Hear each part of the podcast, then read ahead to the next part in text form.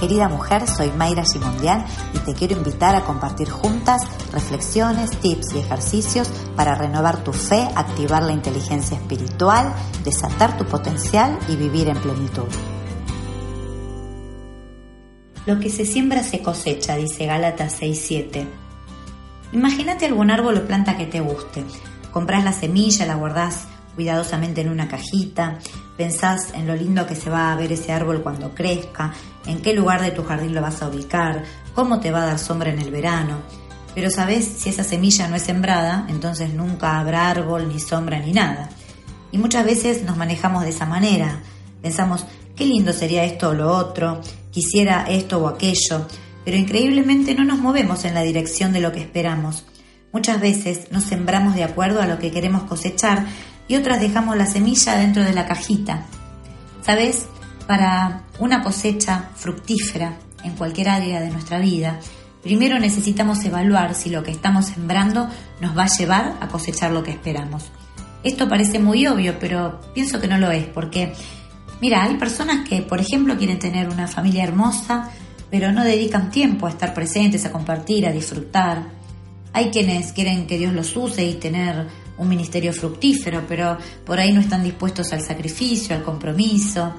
Hay quienes quieren comprarse un auto, por ejemplo, pero se gastan todo el dinero en 20 cosas distintas que no necesitan, entonces nunca llegan al auto. La buena siembra y la buena cosecha también tienen que ver con activar la inteligencia espiritual y con enfocarnos correctamente teniendo presente que vamos a cosechar lo que sembremos. Esto es una ley espiritual. Y siempre estamos sembrando, Sembramos en lo económico, en lo afectivo, en lo espiritual, sembramos en actitudes, en decisiones, en personas, en proyectos.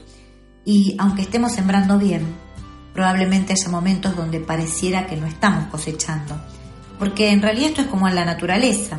Vos sembrás la semilla en buena tierra, la cubrís, la regás y no pasa nada aparentemente. Transcurren los días, dos, tres, cuatro, nada.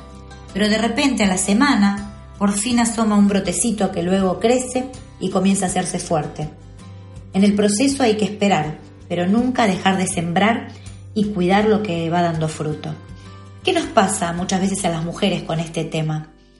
A veces queremos sembrar en algo, tenemos sueños, por ahí un proyecto familiar o personal, compromisos, nos planteamos metas, pero si no estamos entrenadas, solemos dejarnos ganar por lo que sentimos. Entonces por ahí la cosecha no llega porque desistimos por la mitad. ¿Será que nos cuesta la espera en el proceso? ¿Será que necesitamos profundizar y trabajar en cuanto a nuestras emociones y de pronto aprender a no dejarnos dominar por ellas o por los impulsos? Te quiero dejar una pregunta para que hoy puedas reflexionar sobre este tema. ¿Qué estás sembrando? ¿Estás sembrando semillas de fe? ¿Estás sembrando en otros? Estás sembrando aliento, motivación, bendición.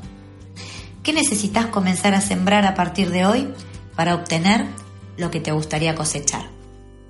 Gracias por compartir este tiempo juntas y quiero animarte a que podamos seguir en contacto a través de las redes sociales, también a través de mis libros, que son herramientas y recursos bien prácticos para potenciarte, para subir de nivel, para activar la inteligencia espiritual, desatar tu fe y vivir en plenitud. Te mando un fuerte abrazo, que Dios te bendiga y tengas un precioso día.